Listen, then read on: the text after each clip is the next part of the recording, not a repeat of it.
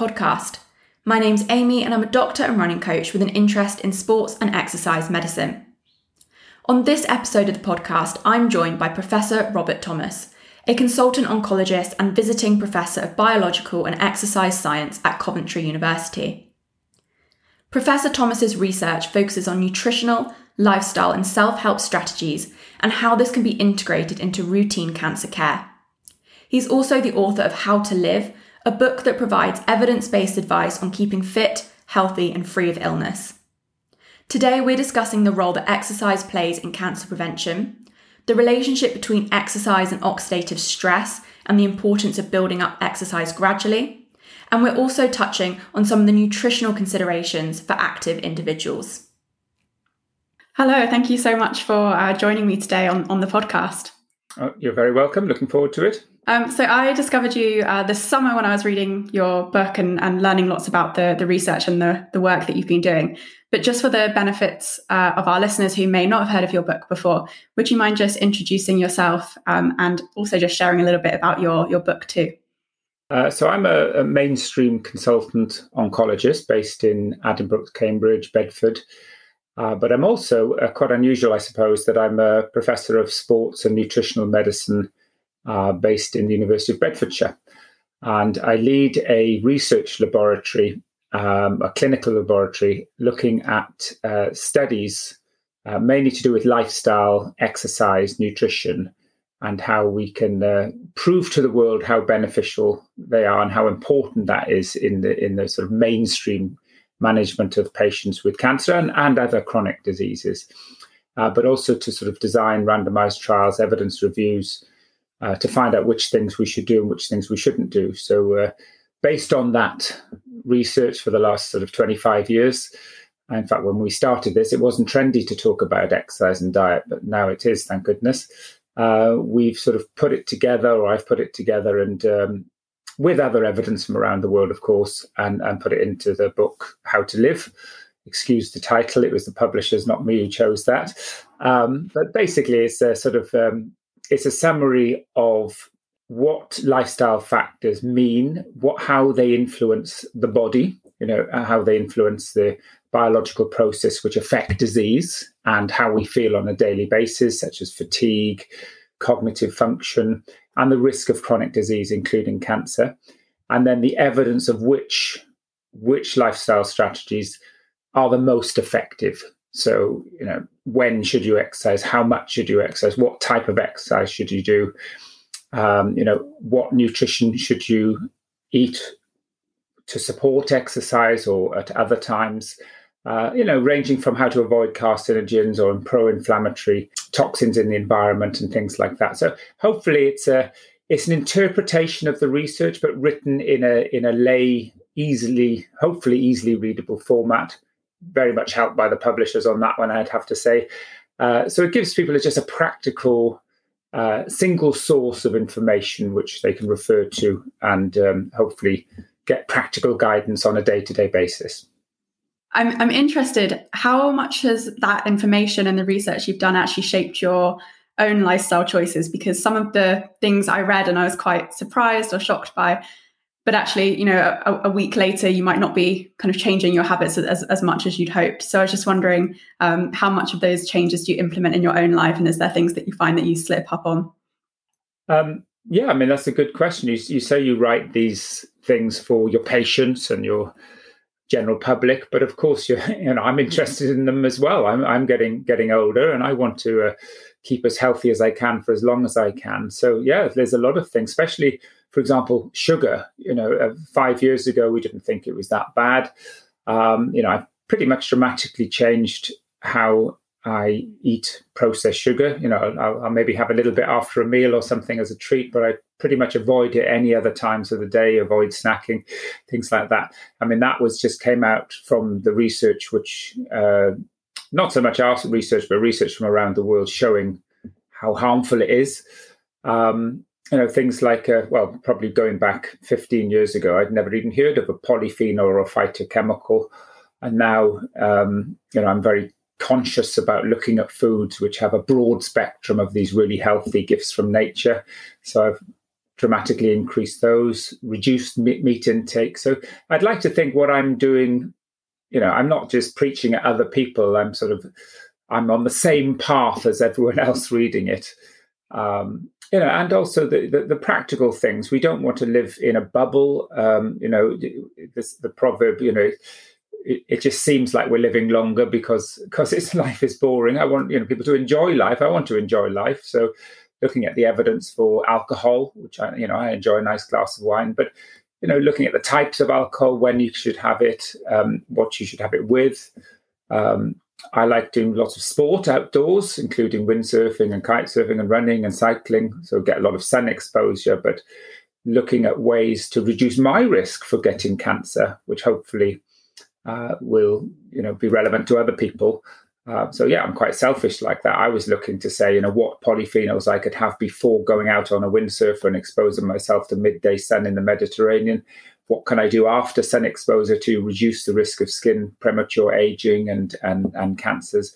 So yeah, I mean, I very much did that for for my own um, benefit, but hopefully that will benefit other people as well. And you mentioned earlier on that, that um, your clinical work is as an oncologist, so dealing with uh, patients that have been diagnosed with cancer.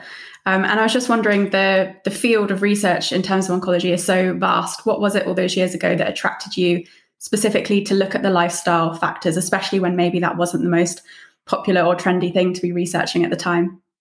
Um, yeah, well, back in when I first became a consultant, I think it was 1994 or something like that. I mean, those were the days where you just got, you know, thousands of patients uh, who were just didn't have a clue what was going on. There was no, there was not even information materials back then. So the first thing we wanted to do is sort of empower patients so they were better informed and they were able to um, share the decision making with the with the doctors. And so we did some research back then, showing first of all that better informed patients have less anxiety and um, you know better outcomes actually. Um, so that that was the initial setting, just talking about information, and then it became fairly routine. You know, when you go when you get a diagnosis now, you get lots of very helpful leaflets, and everyone's singing from the same hymn tune. It's it's a lot easier. So from that sort of basis, I then moved over to say, well, it wasn't so much information about their medical options; it was more information about their self-help strategies, what they could do to help themselves, and that was a little bit. Um, confusing for many patients, and it still is actually at time, mainly due to information overload rather than deficit. So then we moved into um, you know what patients want, how much information they want. Do they want information about diet or exercise? And yeah, it was pretty obvious. Most people did want to know what they could do to help themselves. So uh, then it led to opening up uh, relationships with, say, Coventry University, Nottingham University, and Bedford, and Cambridge itself, uh, you know, trying to design studies to to find out, for example, how much how much exercise people are doing. We, we found out it was not much.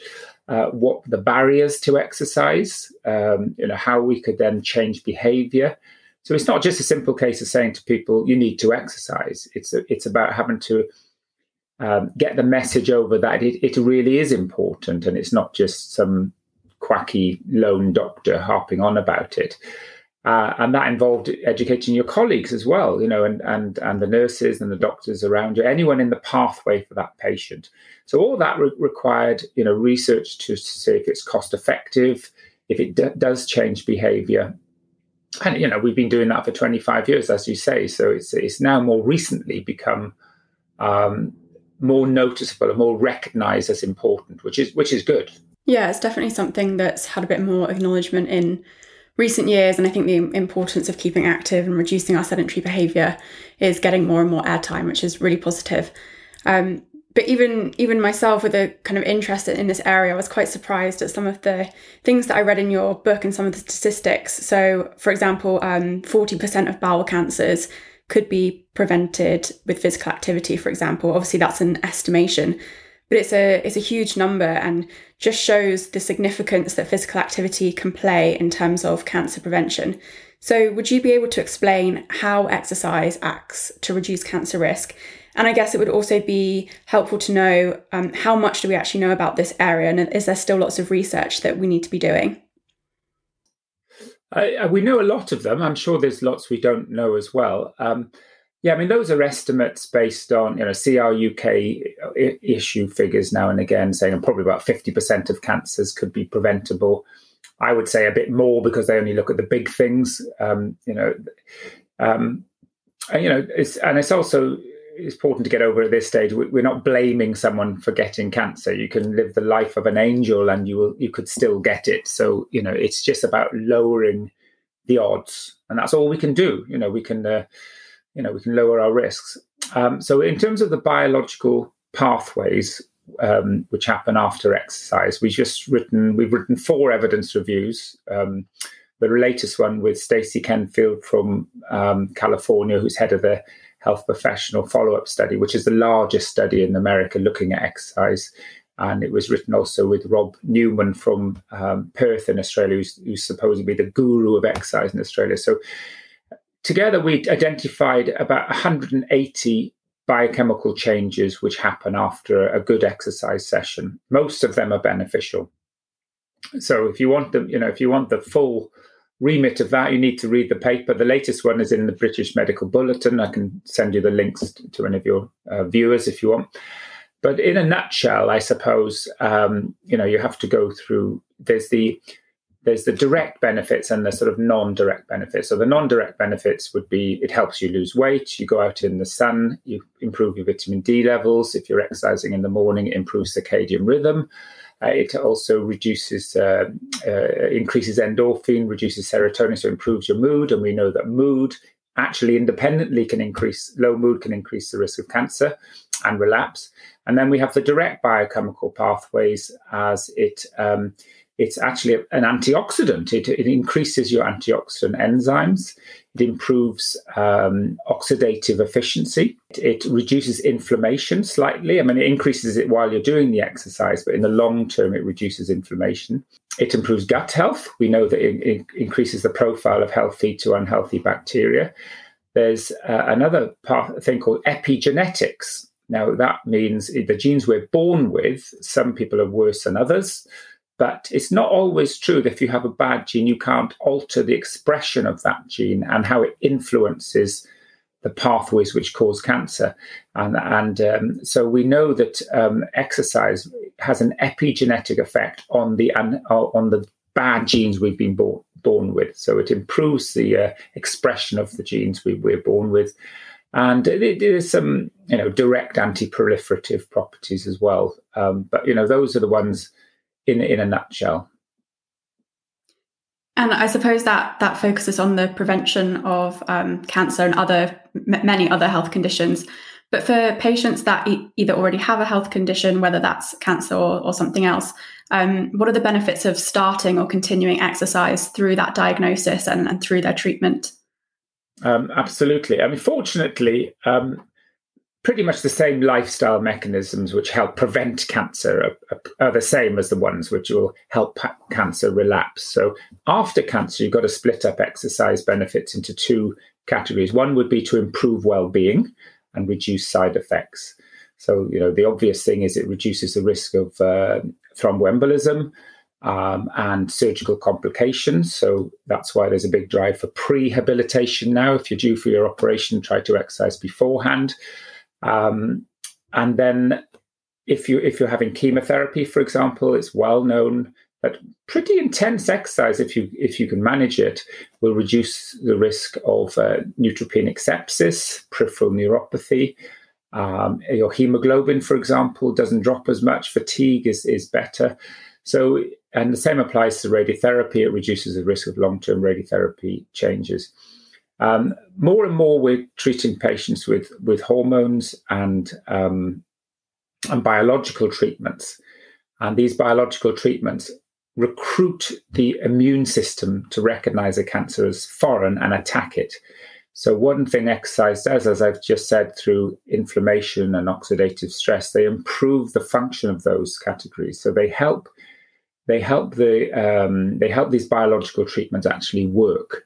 Um, so um, you know, a lot of these are, are have got lots of toxicities as well, particularly lung toxicity. So it helps lung capacity. So um, you know, there's numerous trials to say if you exercise after cancer, you have less fatigue, you have less joint pains, you've got better mood, you don't gain as much weight, you have less surgical chemotherapy and radiotherapy complications. So it's pretty much a no brainer that we should be integrating exercise into mainstream management. It shouldn't be just an add on or an afterthought. I mean, there is one hospital called Genesis, which is a private hospital where there's 13 units throughout the whole of UK. They've actually built a gym and have exercise professionals in the oncology unit. So if you go for your radiotherapy, you actually go to the gym for 20 minutes first, and the same applies to chemotherapy. And that's brilliant. That that should be the model for the NHS. But of course, um, there are funding issues. But I think it'd be cost effective. But that needs to be proven.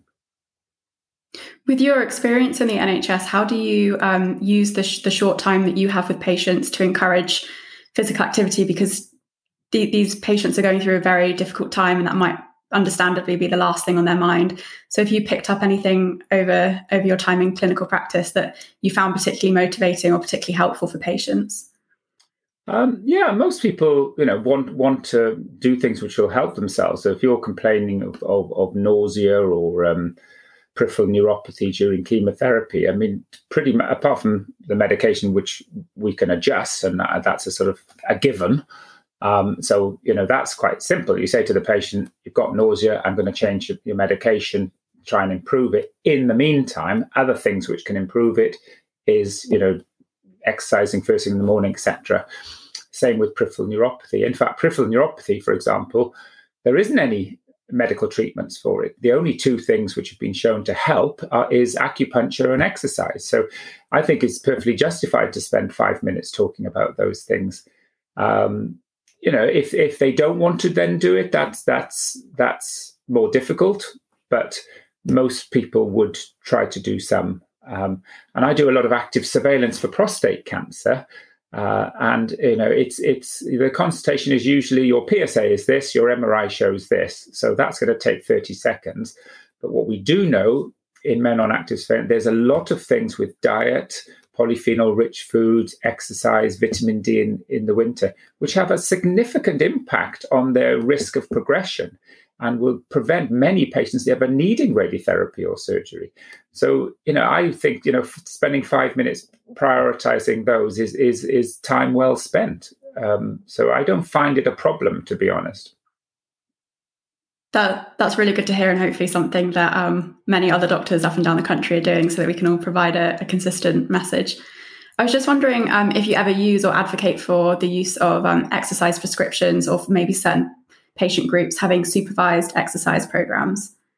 No, that's a very good question. Um, back in probably 15 years ago, um, I there was no uh, level four qualification in in cancer rehab, for example. So we actually developed a program at, at Bedford and Cambridge, and uh, actually designed the level four exercise uh, qualification. Um, uh, and then uh, put that through Skills Active. It was an enormous process. It took three years. The first exercise uh, uh, qualification level for cancer qualification was done in Bedford Hospital, we we trained uh, ten exercise professionals. And now there are three companies doing it. It's all over Britain, and uh, I would recommend, if possible, not not necessarily, but if possible, if you have cancer and you do get a personal trainer would be to use some a, a, personal trainer who has got a level four qualification because they do have a bit more insight in what you've been through etc but it's not a, it's not a foregone you know it's not an absolute it's just a, just a requirement. So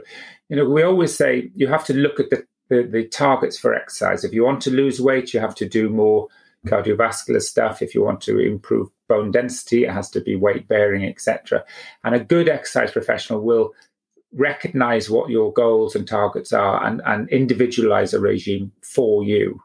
Um, so you know that that is important. But you know if you don't have access to one, you know any exercise is better than no exercise or group classes.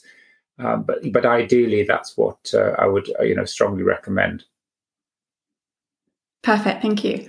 Um, and now I just wanted to, to ask a few questions that we kind of touched on earlier in terms of the antioxidant effect of exercise. So I was just wondering if you could explain what the relationship is between exercise and oxidative stress and how this changes depending on how much you're exerting yourself or how familiar you are with that exercise. I mean, this is something when I when I wrote the book, I, I spent a long time, probably a couple of months, getting my head around and speaking to various experts and it's uh, it, it can be quite confusing and the press always get it wrong you know they they they, they always the headlines are always misleading. So basically as you as you remember from your krebs cycle your energy producing biochemical pathways in our body uh, you know we, we take sugar ketones and, and proteins and things we break those down into uh, into energy forming units. Now as, as a side effect of that or, or maybe it's not a side effect but as a consequence of that we produce free radicals. So the more exercise or more energy we use, so that could include, you know, being overweight, for example, um, we produce more free radicals. Now, these free radicals, very highly energized units, which uh, spin around the cell and, and cause damage to tissues, including our DNA. And if you, um, if a free radical cleaves that DNA, um, most of the time the, the repair mechanisms heal it again, that's why you need uh, a, good DNA repair mechanism. But if it doesn't, and it it, uh, it, it could then go on to either kill the cell, which isn't so bad, but more worryingly, the cell could then start dividing with those genetic mutations, those cleaves in the DNA, and that uh, that uh, a rearrangement of DNA could put cancer suppressor genes next to cancer promoter genes, and that's when cancer starts. So, you know, uh, anything which cleaves DNA, which could be direct radiation, it could be sunlight, it could be direct pollution or free radicals, are harmful. So you could then say, well, if exercise produces more free radicals, why is it not harmful? Well, of course, exercise does, you know, 180 other good things, which you have to balance uh, aside. And we do actually need some free radicals. So it's not actually true that they're all bad they're actually used for apoptosis to, to kill the cell when we want it to, for example. Uh, and when you develop free radicals, you then develop, uh, you, there's a, like a negative feedback or intercellular feedback, which increases your antioxidant enzymes to cope with these extra free radicals. There's a bit of a delay in that. So if we go for a run this morning, uh, and it's quite gentle and, and within your sort of, you don't feel exhausted, your antioxidant enzymes will just increase and it will deal with the excess in free radicals. And when the free radicals drop, those uh, antioxidant enzymes will drop as well. So there's a balance. If you were just to say, I want to do the marathon tomorrow without any training, of course, you would exhaust yourself. You'd create enormous amount of free radicals, and your antioxidant enzymes wouldn't have been upregulated in time. So that would actually cause more harm than good. And that's why a regulated increasing training programs important, not just for your muscles and joints and everything else, but also for the intracellular oxidative process. It's also very important to think of what else can improve your, your antioxidant enzymes, and they would be, um, you know, having having the right amount of nutrients in your body, zinc, copper, magnesium, selenium, things like that, which are required for these enzymes but also the polyphenols, things like cherries, uh, pomegranate, turmeric, tea. The polyphenols encourage the formation of antioxidant enzymes. They're not actually direct antioxidants like the press keep on saying they are. In fact, they do often help to, to downregulate the enzymes as well, uh, the antioxidant enzymes, and when, when, when we don't need them. So they improve antioxidant efficiency. There are some things, however, which are direct antioxidants, and they'd be things like vitamin A and vitamin E. And there are studies which have given vitamin A and vitamin E, and they've shown there's too much antioxidant pathway. So you get an antioxidant stress, which is a play on words, but in other words, it, it's mopping up too many free radicals and it prevents the upregulation of the natural enzymes. So before exercise, it's very important to take, you know, as a, a very broad, colourful diet. You know, I say that polyphenols are in food which give it its colour, its smell, and its taste. So anything like berries, herbs and spices, fruit and veg. Uh, it's really important to make sure when you start an exercise program to have those to support the antioxidant pathway, as well as all the other things you need like vitamins, minerals, and and, and fiber, etc. Is there any research to suggest the best timing for taking those polyphenols on board? So, you mentioned that during exercise, we're increasing the free radicals and we need the antioxidants to mop those up afterwards. So, is it useful to take on the polyphenols after exercise to help with that process, or is it just more about having a, a generally good diet day in, day out? I think the most important is a generally good diet because um, you know you, you do store some of these things. Um, um, of course, if you're going to go for a session, you see you see people in gyms now sipping tea and things like that, which is which is good. You hear cyclists going out and having a handful of uh, cherries and blackberries uh, or beetroot, which I think I think it's a good idea. I would I would tend to do it before, if you can, if if you if you, unless you want to exercise on an empty stomach, which is good if you're worried about diabetes or if you're overweight. But um, generally be before. So if you're going to go on a sort of cycling sportif and cycle 150 miles like these mad uh, cyclists do, um, you know, I would, you know, make sure your breakfast, for example, is packed full of these things. And in these super extreme athletes, or or even, you know, mad people like me, I suppose, who go off and do sport sportifs, and there's many doctors and various people around the country who do quite intense exercise, weekend warriors, we call them. Um, you know, I would take an extra supplement to be honest. Uh, so if there's a supplement with sort of cherries, beetroot, uh, pomegranate, if it's well made and it's not been superheated and things like that, and it doesn't have any vitamin A and vitamin E, and there is a role for that. And there's plenty of studies now being published to show that a good quality uh, supplement of that character uh, can improve exercise performance and reduce exercise induced oxidative stress. Okay, that, that's really interesting to know. So I guess in, in summary of the, those key points would be to make sure your exercise is graduated. So you're doing exercise that your body's accustomed to so that your body is prepared for the free radicals that are produced. Um, and in those people doing lots of exercise and for general health as well, just try to increase polyphenols. And if you're doing particularly high amounts of exercise, a, uh, a well made supplement might be beneficial too. Yeah, I think that you've yeah, that's fantastic. So, for example, you know, I exercise two or three times a week. But if I was going to do a sportif, or if one of my patients can do this, I would say, look, in in the in the in the five days you before you, you do that, really increase your intake, and and as you say, a, a supplement in in in that setting. Um, but just just on one point I, I, forgot to mention is is the importance of gut health as well. Mm-hmm. Um, I, I, we talked about polyphenols, but there is actually emerging evidence now that uh, um, you know, making sure you have a diet which improves your gut health with lots of sort of bacterial-rich foods like kefir and kimchi. I would also suggest perhaps a probiotic, um, something like Your Gut Plus, which is a, just a lactobacillus one, um, before an ex- exercise session, because uh, having a poor gut health can can increase inflammation and oxidative stress. So that's another thing we should uh, pay some attention to. Excellent, thank you. And just one final question, uh, and you, you touched on it uh, when we were speaking just then about the the timing of exercise and food, and how exercising before a meal is more beneficial than exercising after a meal. So I was just wondering if you could um, just expand on that. Um, yeah, I mean, it depends. If you're sort of normal build and you, or you're worried about weight loss, and obviously you've got to just eat eat eat as much as you can, and you've got to pre-load your carbs before an exercise session.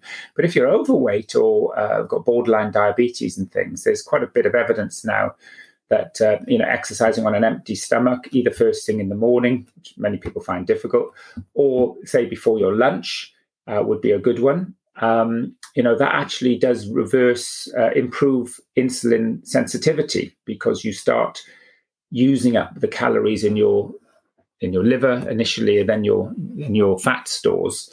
Um, and it's been shown to improve, you know reduce uh, fatty liver. It's been shown to reduce um, the risk of diabetes and insulin insensitivity. So, um, you know, and but it's hard work. I mean, many people find that a bit alien, thinking you've got to exercise on empty stomach, but your body can cope with that. I mean, when we were a caveman, of course, we went running after an antelope. We probably had an empty stomach, didn't we? Because that's why we were running after him. so we are able to cope with our fat stores. That's what it's there for.